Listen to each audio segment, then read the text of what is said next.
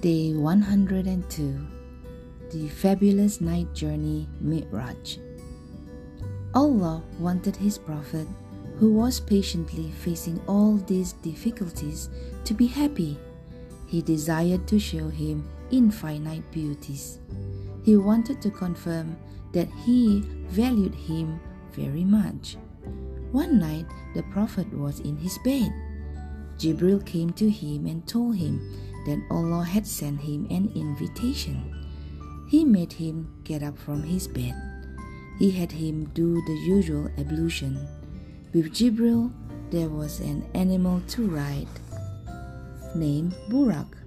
Buraq was so beautiful that one could not describe it. They mounted Buraq together. Each of its steps went beyond the horizon. It was a night journey. In the blink of an eye, they arrived at Jerusalem. There was a sacred mosque in this city called Masjid al Aqsa. Its name meant the faraway mosque. It related to many different prophets in different ways. The prophet met all the prophets there. He acted as the imam in a congregational prayer with the previous prophets behind him.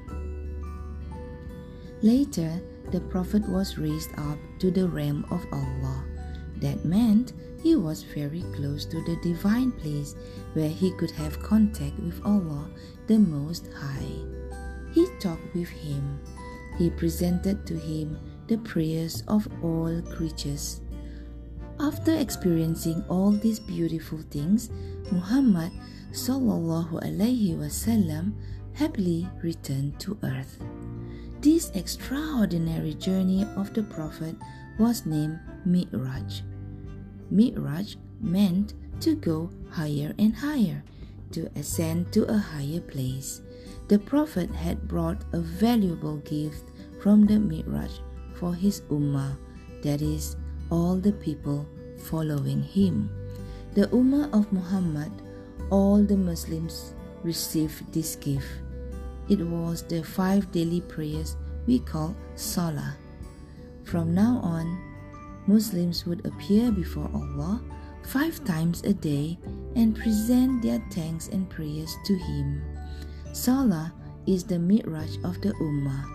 In Salah, all adults and all children become closest to Allah in just the same way as the Prophet was in his mi'raj.